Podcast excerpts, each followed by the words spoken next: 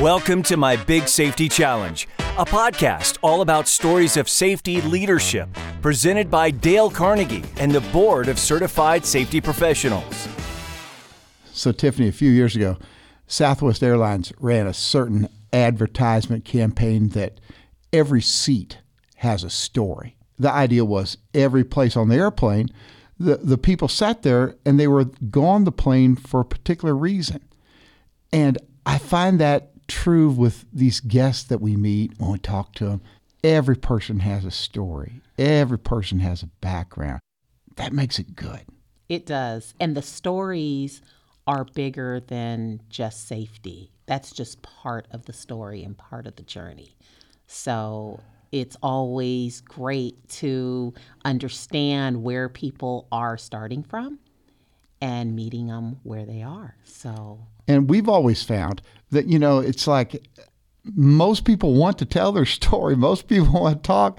They just need somebody to ask them a question and then to listen. So that's what that's what makes what we get to do fun and enjoyable. Do something like that. Absolutely. So let's get our next story started. Good. So we're going to be talking to Montrese Sampson, who is the Vice President of Human Resources for CBS News. Welcome, Montrese. Hello. We're so glad to have you. Thank you and for inviting me. So let's get started. Tell us a little bit about what you do for CBS News. So I'm the vice president for um, CBS News for global news and operations. And I provide HR support, generalist support. And by that, I mean I cover many different facets of human resources, whether it's labor relations, employer relations, policies and procedures, benefits. Um, it runs the gamut of questions that you could get on any given day from anyone as you're trying to support a team of um, about 1,300 individuals the employees that I'm supporting and the leaders that I am supporting are spaced out across the U.S. And then the global responsibility is for all of our international operations on the news side. So we've got the London team, we've got South Africa, we've got Italy, we've got Germany, and we've got, I'm trying to think, there's, oh, China and Japan. And you've been with CBS News how long? I've been with CBS News for four years, and prior to that, I was with the Associated Press. And then prior to that, I've been in a various industries healthcare, cosmetics, federal government, auto dealerships. So I've kind of done some of everything. So, Montrese, I watch the news. I see somebody behind the anchor desk, you know, leading things. I see him. Let's switch over to this correspondent and see what they've got to say. It never crosses my mind about those people having a need for safety, well being, so on like that. Am I missing the boat? Or how? you missed the yeah, I mean, I too was a consumer of news for years before I ever started working for news agencies, and I just listened to the news, never having having a full understanding of all that goes into getting that anchor who you say is sitting behind the desk on air, getting them the stories and the content that they need to share with people. So I too was like you, I was just a consumer. Yeah, I mean, the only thing I would see is the person on the Weather Channel who's out there in the hurricanes and he's getting blown over by the wind. And I think, yeah, that guy, we better check his safety. But I mean, there's a lot more. I think this would be great that we can um, have you educate us on that. And also, as an HR person, you get the opportunity to guide safety. And what, what's that intersection like? How'd you come to grips with that? I'll, go to your first point. Yes, there are the people who are out covering the weather so everyone can see what others are experiencing. And that's one set of circumstances in which there are people where safety might come to mind. You also may think of those that are telling stories in war torn mm. or hazardous areas, or those that are out covering a protest or a riot those are other areas where there could be safety concerns or an active shooter. So there are various concerns um, for us to think about when we're sending our most important resource out to gather information, to feed back to members of the public across the globe to be able to see what's happening around them and to be informed. So, in all of those instances, we have an opportunity to think about safety and think about safety first while pre- presenting quality information. And how does HR end up involved? It's many it's many ways that we may end up involved. It could be that we know that we have people that are launching to difficult situations and one we want to make sure they have all of the equipment and the resources they need to do their jobs effectively and safely. It could be that those that are not actually out in the field are doing some work but they're feeding in information back to the people sitting in our facilities mm. who have to take that information and turn it around into something else. And so there's a safety component there as well, making sure the facility is set up so they can do their, their best work, but also making sure that depending on what the topical area is, there's support for them as they're ingesting all of the content that you see a, a snippet of on TV or reading about in the newspaper if we're thinking about the other side, the wire side or the print side of news. So, did you start your HR career with the intention of, oh, I want to be involved in safety, or did it just, how'd you get, how'd you make that connection for you personally? I never thought um, when I started in the world of HR about safety. It wasn't something that was top of mind. Um, I had a job years ago in high school, it was a co op job, and I worked with a safety officer. And so that's when I started thinking about the mm. intersection of how that work comes together. And then I saw people who were struggling because of work assignments that they had had, and HR ended up involved as you're thinking about whether it's workers' comp, whether it's using the employee assistance programs or finding other resources to support our people. And so that's when I first got to see kind of a connection. And then the more I worked in the real world, I said, you know, there's there's something missing here. Everybody's not thinking about this and doing some of this work. And people were being left kind of to struggle on their own to figure it out. Well, personally, as an, having been an HR professional for several years and also being involved in safety, I can certainly know the benefit of it. And I believe just the time that you're going to be with us today will really help just remind and enlighten even HR professionals of the great opportunity they have to invest in their people by helping them to stay safe and helping to establish that culture. So that's one of the reasons that we're we're really interested and d- delighted that you're here. And so I know there's a variety of safety challenges mm-hmm. that you've had to face along the way, and we we are going to talk about some of those. So let's let Tiffany kind of lead us into that discussion. Absolutely. So I think at top of mind, right? COVID. I think we were all challenged. Everybody was challenged, whether they had the a safety background or not. But we were all challenged in navigating the COVID waters and what to do and how to do it and when it should be done. So when you're thinking about the challenge of of COVID that we encountered, can you tell some of the listeners on how human resources plays a pivotal role in the execution of a challenge like COVID, regardless of where that actually sits in the organization? I think um, some of the first things that had to be done is was to understand the magnitude of what we were dealing with. Mm-hmm. No matter what news organization you were talking about, we have a duty to provide a service, and so we don't get to close and it's thinking about how do you provide that service to people and keep your individual employees safe at the same time. So it was being able to work together with a cross sectional team, a cross discipline team of individuals to figure that out first. What locations have been hit the hardest? What do we need to do? How do we have business continuity and move operations from a, a facility that may need to close to somewhere else? What resources can we bring into play? We need nurses, we need medical professionals to help guide us. This was something no one had dealt with. So, helping figure out who do we need at the table so that we can have these conversations? And then how do we create policies on the fly to make sure that we can communicate to everyone what we know right now, what's our plan right now and what are we going to be thinking in the short the middle and then the long term? Because we're still dealing with covid. Mm-hmm. um, i know some people would like to think it's gone away but it has not. Mm-hmm. and so once you set up your policies and your protocols you've got to communicate them. You got to check in with the business to make sure that they work and that they can be done in a, in a satisfactory way so that you still have quality products. Again safety first of mind but you still need a quality product. And then you have to be able to kind of tweak. So you've got got to be flexible and nimble enough to tweak the policies and protocols as you go along as things changed. And then it was also finding um, opportunities where I had some of my former colleagues coming, going, okay, how are you guys doing it? What do we need to be thinking about? And understanding what's a mandate versus here's a recommendation and being able to help suss out the difference between the two.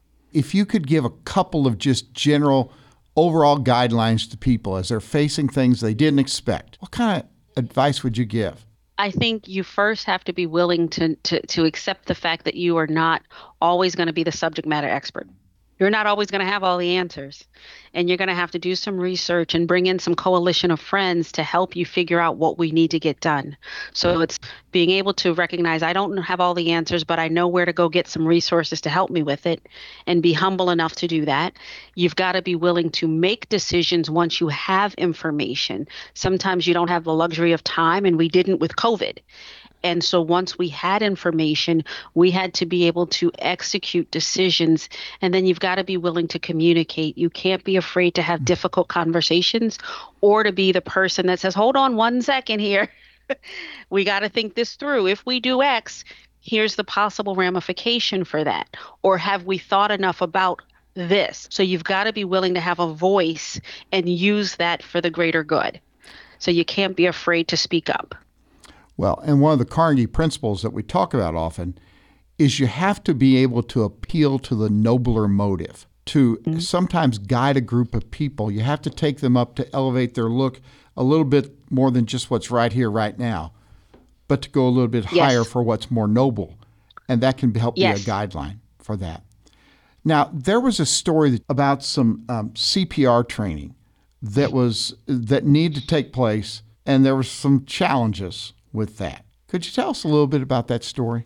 Oh, I can talk a little bit about that story. It was at a prior employer.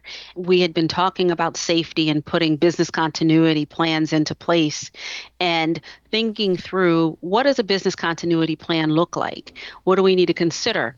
And some of the things are what happens if something happens not just out in the field, but what if something happens here inside of our workspace? As well as out in the field because we've got people everywhere doing various things. And so we started talking about what are some of the basic lower hanging things that we could be working on to add value to the organization. CPR and first aid was one of them that we mm. were thinking about. And so getting the organization to understand why this cost investment was going to be helpful.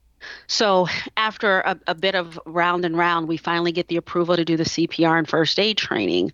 We do it, and within two months, we had someone who actually had a heart attack at work, and we had to actually put that training into play. And they actually were able to save a person's life. Well, from that moment forward, we had people raising their hand left and right. People wanted to do safety and first aid and CPR training because they saw the value in it. Prior to, and God, you never really want to have to use the skill, mm. but to be able to demonstrate that because I had this training, I was able to save a colleague.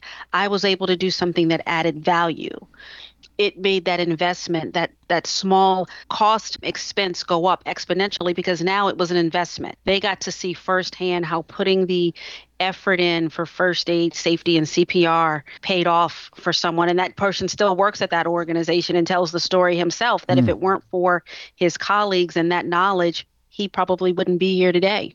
Now, you were very tactful when you said the phrase, we went around and around. yes.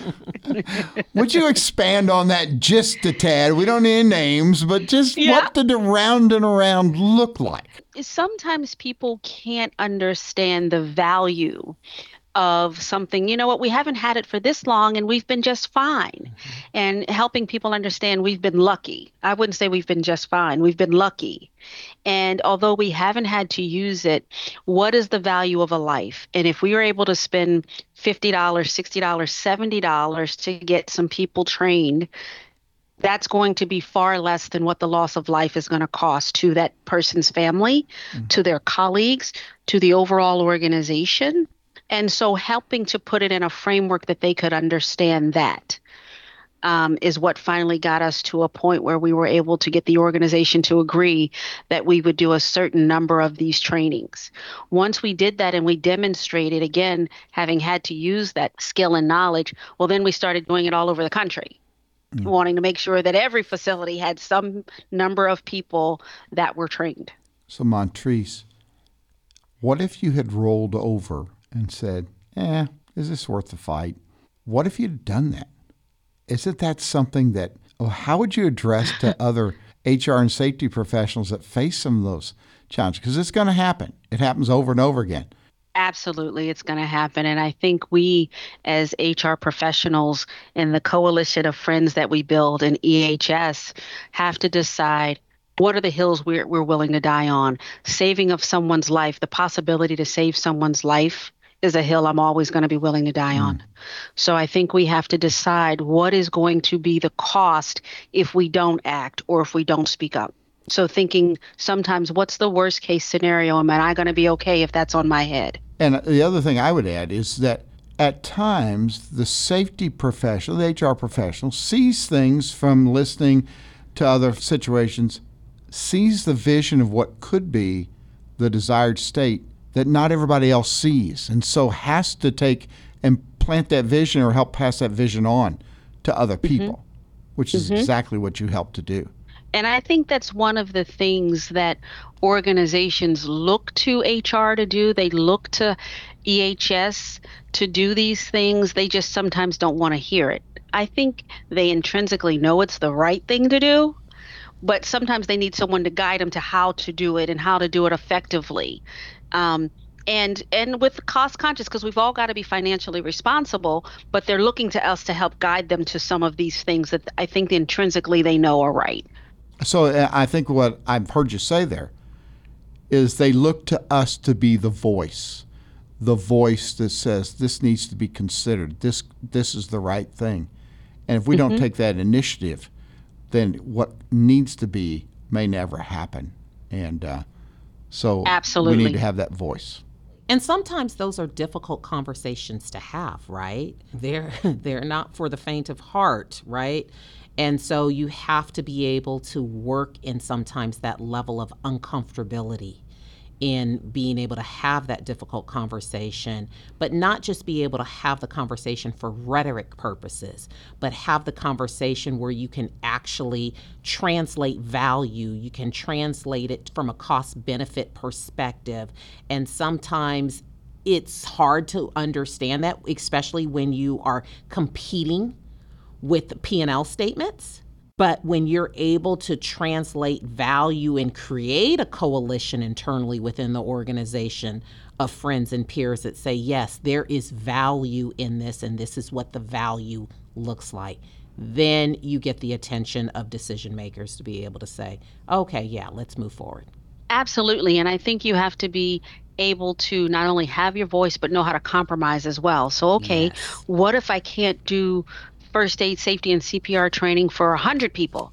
Could we do 50 people? Absolutely. So you've also got to know how to compromise and to bargain because sometimes we may not get everything that we're asking for, but if we can get some of it, I think we've we've had some success there as well when we can get it some of it.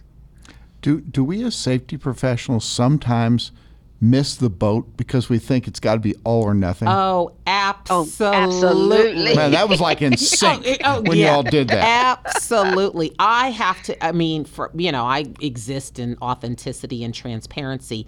And early in my career, especially existing and doing work in the state of California, you know, when I came out of college, everything was regulatory driven and there were so many new regulations coming out from Cal OSHA. And it was this, this mindset of, oh, well, we have to do this as an organization.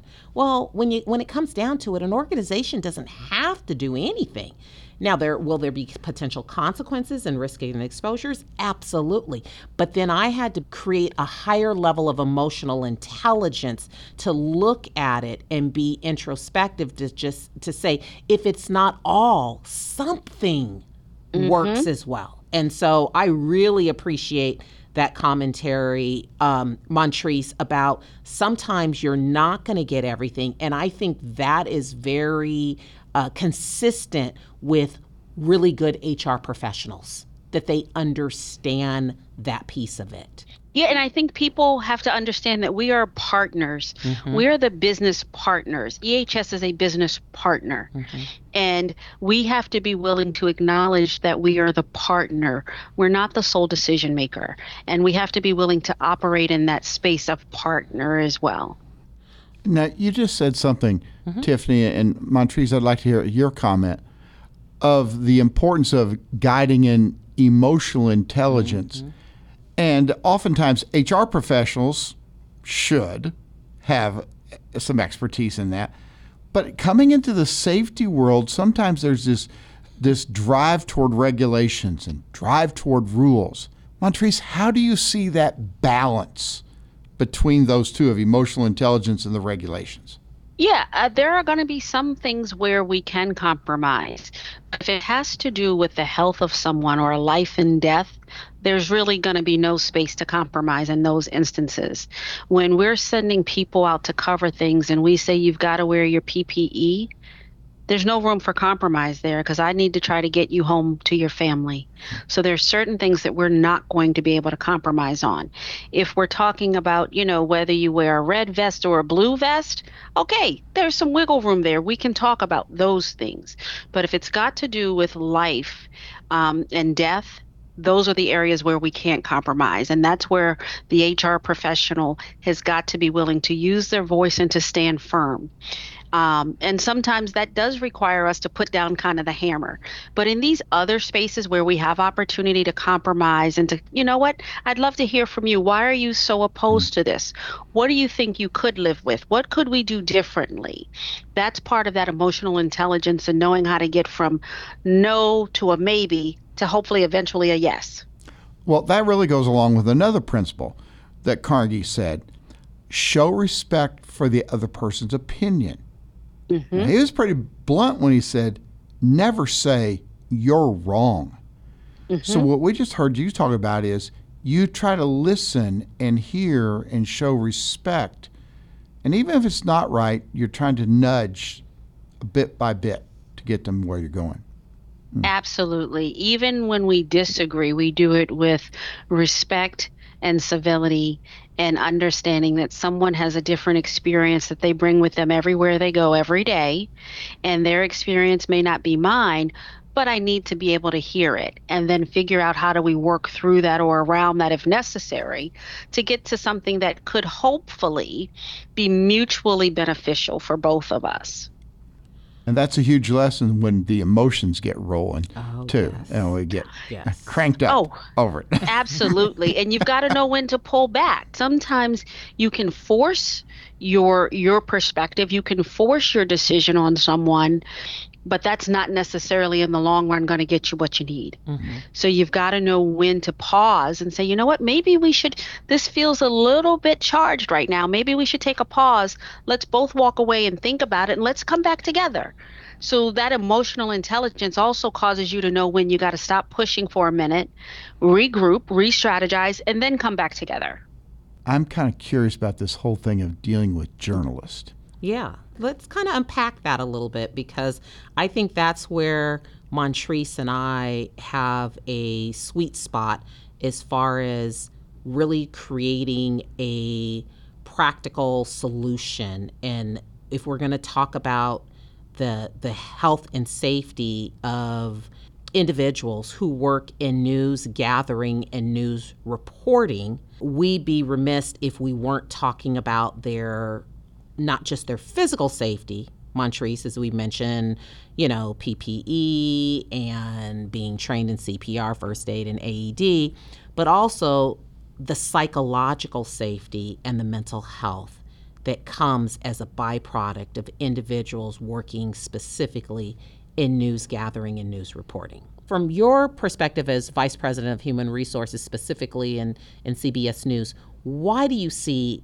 psychological safety and mental health as important and it being different than the total rewards or HR conventional programs around employee assistance programs and things of that nature. How is this different and why is it important and different?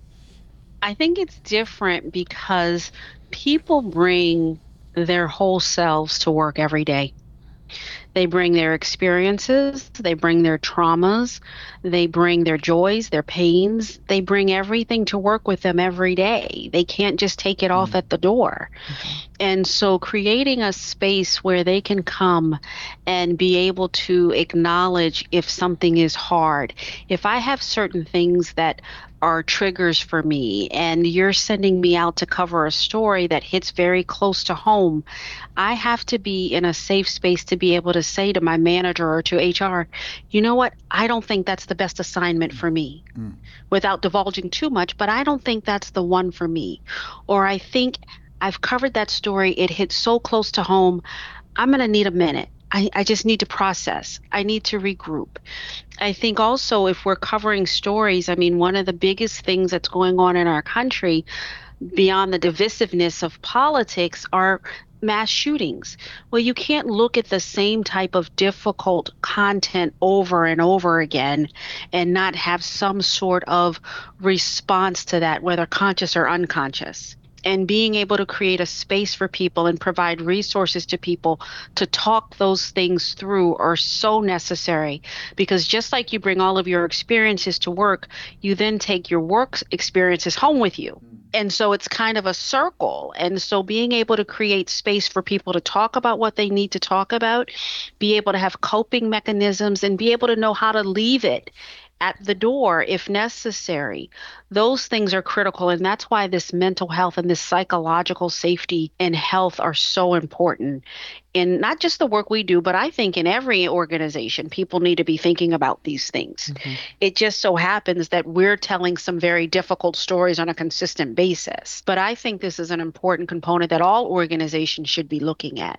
And you're absolutely right. And I think also is part of individuals that work in news, and I see it all, almost synonymous with um, law enforcement or fire departments. Generally, mm-hmm. if, for example, if you have a mass school shooting, those three entities are on site first police, fire, and journalists. And so when you're thinking about, you know, the traumas that occur within fire personnel and law enforcement, those same traumas are are existent amongst our our news gathering and news reporting teams and the resources that probably exist in fire and law enforcement do need to parlay into news gathering and news reporting. Do you think there's an acknowledgement that yes, this is something that I'm um, dealing with and and maybe it's generational. Maybe some people are acknowledging it and then different generations just feel like oh it's part of me doing my job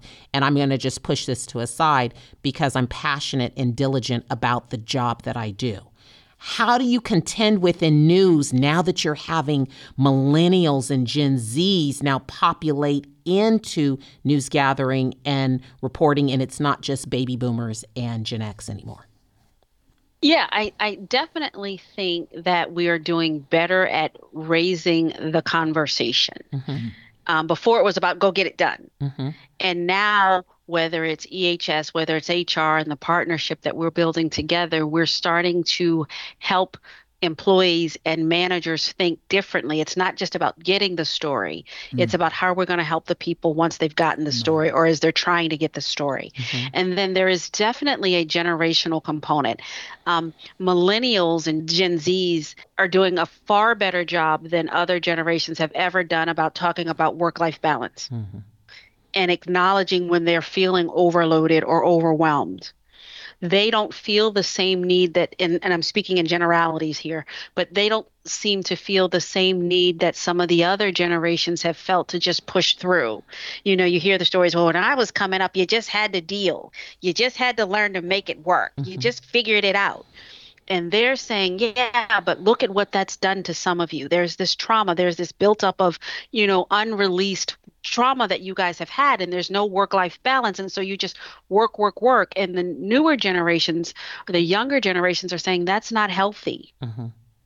that's not healthy for us and we don't want to work that way. And so from an hr perspective we have to respect both perspectives but we've got to have some avenues some off ramps for people to say you know what I don't think I need that help, but if it's there, I know where to mm-hmm. get it. For the other side, the, the, the newer generation say, know what, I need that help and I need you to make sure it's there. So HR and EHS come together to make sure that we have resources that people can utilize and we don't make people feel bad for using or not using them. We're just making sure it's there, it's available, and making sure that employees don't make each other feel bad Mm-hmm. for how they show up and how they respond because that's a very real thing too. So making sure that there is value in both perspectives. Part of it is helping the managers know what do I say? How do I just check on them without prying? Do I need to check on them? And I've been having some of these conversations with leaders for years. And I had a leader call me and say, Hey, so and so's not doing really well. I think they're struggling. Would you mind? Well, first of all, I was delighted because the manager Yes. recognized it Yes. they recognized it. And we've started to create these spaces where the employee felt comfortable enough talking to their manager. And then the manager felt comfortable enough and knew how to recognize Nice. what this person was asking for. And not only did they recognize it, they didn't chastise them, they didn't make them feel bad, and they didn't say, well, great, but go back out there and get the rest of the story, and then we'll deal with that later. They stopped, they paused, they were deliberate in their actions, and they picked up the phone and called me. It was around nine or 10 at night. And that's the other thing. There's certain industries where you can't do HR nine to five. Some of the, the, the, the industries that Tiffany spoke about, police, fire, hospital, j- news, you mm. can't do it nine to five. So you've got to be willing to respond when your teams need you and when they call you. But this manager paused and recognized, took it seriously, and reached out to me so that I could reach out to their person. That's what happens when you build that coalition and when you start to build that trust, mm-hmm. when they know that you're going to walk with them, when they, they know you're going to be there when they call you. Mm-hmm. And then you show up and you do exactly what you've told them to hold you accountable for, which is being there, providing resources, and creating the space that they need. And then it's acknowledging those managers when they get it right. Oh my God, thank you Wow. so much for doing that. Mm-hmm. And when they misstep a little bit, Merle, it's saying, hey, I understand this happened. Talk me through what you did. And then let's talk about maybe what we do differently next time. Now, there's another principle that you just delved into there called praise the slightest improvement, praise every improvement. So when you saw somebody that did the right thing, even if they didn't do it quite perfect, but they took the step in the right direction, you praised them for it. You highlighted it, which mm-hmm. let them know I'm on the right track. I need to keep doing that.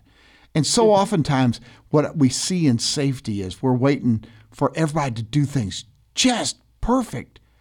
Oh my goodness. You are so, I mean, me oh. just listening mm-hmm. to you guys, we all need a little HR in us. Good HR, mm-hmm. right? Mm-hmm. Say, say, we're talking about HR in the intersection of HR and safety. That's it. But we al- but that also parlays into safety people having some of these HR soft skills that are needed. They're essential skills. They're they are so essential. So essential. Mm-hmm. And that's for the AEHS listeners, that is the critical part of it is these I mean, you know, I- I think the world of you, Montrese, and I think you are like just one of the best HR professionals out there. And um, I think that we can all benefit from some of your HR, the skills that you have perfected as a HR leader. Yes. I think those skill sets need to be adopted by some of us safety in EHS leaders. huge. It is huge. Well, and, and here's what I'll say. Thank you for that compliment. But here's what I'll also say because I don't always get it right.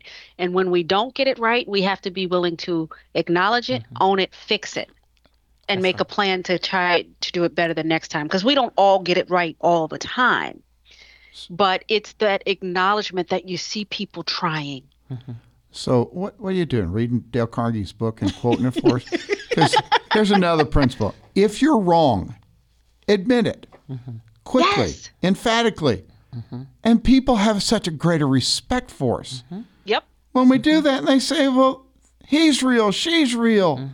and that our vulnerability will open it up to other people to say, "I can relate to that." So really, what we're hearing here is that whether you're in HR or whether you're in safety, it is really the element of leadership that we're talking about here. You know, leadership comes in a lot of ways, but let all the safety professionals, all the HR leaders realize they are leaders. What is it that helps us lead better in safety HR? Some, just maybe some ideals, some traits that you might say we ought to think about. You know, one thing I would say that's necessary is a willingness to listen first and foremost. You got to understand what the people are dealing with and what they need. I don't tell them how they're thinking, and I don't tell them just do this and see you later. Bye. Well, you certainly could try that. How's that working for you, huh? How's that working? you could certainly try that. But I think part of how you build that trust and that coalition and create safe spaces for people is they got to know that you're willing to listen. Mm. If every time you come to me, I either already think I have a solution for you or I know the best answer, I'm going to stop coming. What kind of guidance would you give some of these young, early safety EHS professionals? Not necessarily from a tactical, and this is the function and expertise, but to help them be successful in moving the needle, being resolution driven. What is some of the specific guidance you can give some some young EHS professionals? I think they have to first understand the organization that they're working in and the mission of that organization. And everything, we do have transferable skills. There are things we're going to bring from whatever the employer that we used to be at into the new job. But everything's not going to transfer in the same way. Mm-hmm. And just because it worked there, don't think you're going to force fit it in the new place. Mm-hmm. it's, it's just not. And I think they have to be able to identify who are going to be some of the key stakeholders. So you got to get in there and you got to observe a little bit first. Who are going to be some of my key stakeholders? Who do I want to try to build relationships with? Because there are going to be things that you see publicly that you just know, but there's this other little bit of information that you're going to need. How do I play this game? Because every organization has a little bit of politics. So you got to know who the stakeholders are here. And then you've got to understand what has worked in the past? What have we tried here? And what are we trying to get to? Once you know what we're trying to get to and you know who your stakeholders are, you can start creating a little roadmap for us to get there together. So you got to be willing to come in and listen and learn a little bit mm-hmm. before you go rolling out all your grand plans mm-hmm. because you want to make sure it's aligned. It sounds like you've really learned how to build bridges and connections with other key people. Relationships i would tell you that i'm a relational and a servant leader. Mm. Relationships matter to me. Mm. And i can't get anything done if i don't have relationships with people. Absolutely nothing. Now with that you have to be willing to, to know that you become the person that people come to you for things that have nothing to do with you because they've seen that you'll partner and they see that you know who the right people are for mm. things. And you mm-hmm. got to be willing to balance that too but if you don't have relationships, none of us are going to get anything done. EHS isn't, and HR certainly is not. Yes. Mm-hmm. Well, you cannot ask for a hand until you earn the heart of a person. And that's mm. certainly what, what you've been very practical about doing. No matter what organization we're working for, it's about the people. I heard years ago, I had a boss that said, the main thing is to keep the main thing the main thing. I can remember that because it's real repetitive, right? But it's like if we realize the main thing is the humans, mm-hmm. the people, Yep. Mm-hmm. then we work Yep. everything else out. I just think that this is just so insightful. The the partnership between it it it just validated so much of my suspicion of the the critical partnership between human hmm. resources and EHS. And sometimes I think there is a perception from our stakeholders that neither is needed. Both are in the mm-hmm. way, right? Both. Oh my God! Here's these EHS people. Oh my Oh, God! those- those HR eh, people oh, trying to run HR parties people. and- right, right, right. Yes. they're they're both in the way. But I think when you're doing good, impactful work, and you keep the people as the focus, then the organization understands the value of human resources Absolutely. and the value mm. of of health and safety. Absolutely. I say I am a positive disruptor. There you go. My goal is to look at what's been going on. If it makes sense and we should still be doing it, let's keep doing it. But if there are opportunity opportunities for us to do it differently and make positive impact, we should be willing to look at that. Well, Montrese, thank you for sharing your story today. And uh, we often say in the Carnegie world, the story teaches. And so you've helped mm-hmm. teach mm-hmm. and remind all of us of some directions we can go to be a difference maker with the people we're involved with around us. So thank you so much. Thank both of you for the time and the opportunity. And you guys keep doing the great work that you're doing. Montrese brought that intriguing combination of safety and HR. One thing she said that really stood out about how she learned about making people feel like they have importance, they have value, and they sense that as a professional, she is interested in them, makes them feel important. That's big time. And I think that's all we want at the end of the day. But when they see we mean that, that then opens up the opportunity for them to start to listen, to hear, and have discussions with how we can make things better and safer for them. I see HR and EHS as spouses. You know, it's it's really true partnership. And when you have true partnership, you kind of play off of each other. And I think that successful organizations, and when I say successful, I mean the employee population is seeing the organization as them being valued. So when you're looking at the top 100 best companies to work for and you're looking at how that's measured, it's measured by those two partners, HR and and and safety really being included and incorporated into the fabric of the organization. So what we've just heard is the great importance of HR and safety looking at their potential role of working together. Because what we're really aiming for in the Big Safety Challenge is helping people know this is not just a program, this is for you because you as an employee are important.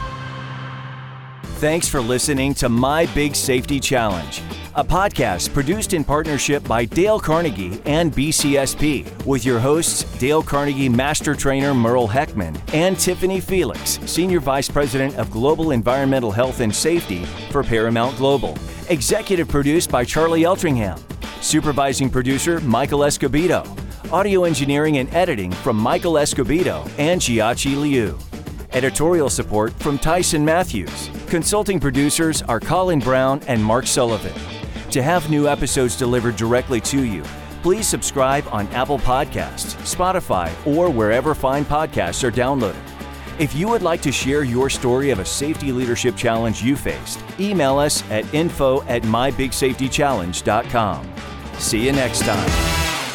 Hey, listeners, this is Merle Heckman host of My Big Safety Challenge podcast. I imagine that if you're listening to this podcast, then you have some sort of safety responsibility in your job. Maybe you're a seasoned safety pro leading EH&S programs. Or maybe you're an HR and safety is one of the many responsibilities you have. No matter what your situation is, you are looking for ways to be a better leader. Well, I'd like to tell you an opportunity that's available from Dale Carnegie and BCSP. We've put together a leadership course just for safety professionals. We've taken the Dale Carnegie course and all its principles and weaved in the whole safety world to help you as a safety professional to have more influence. In the course, you will learn how to properly connect with other people and then build upon that with the ability to have collaboration, creating an atmosphere where people feel like it's safe emotionally to work together.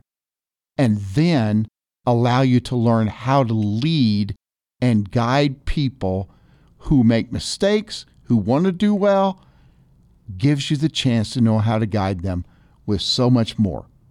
If you're interested, please click the link in the episode description or visit mybigsafetychallenge.com and look for the BCSP and the Dale Carnegie course link at the bottom of the page. We'd love to see you be a part to benefit your organization.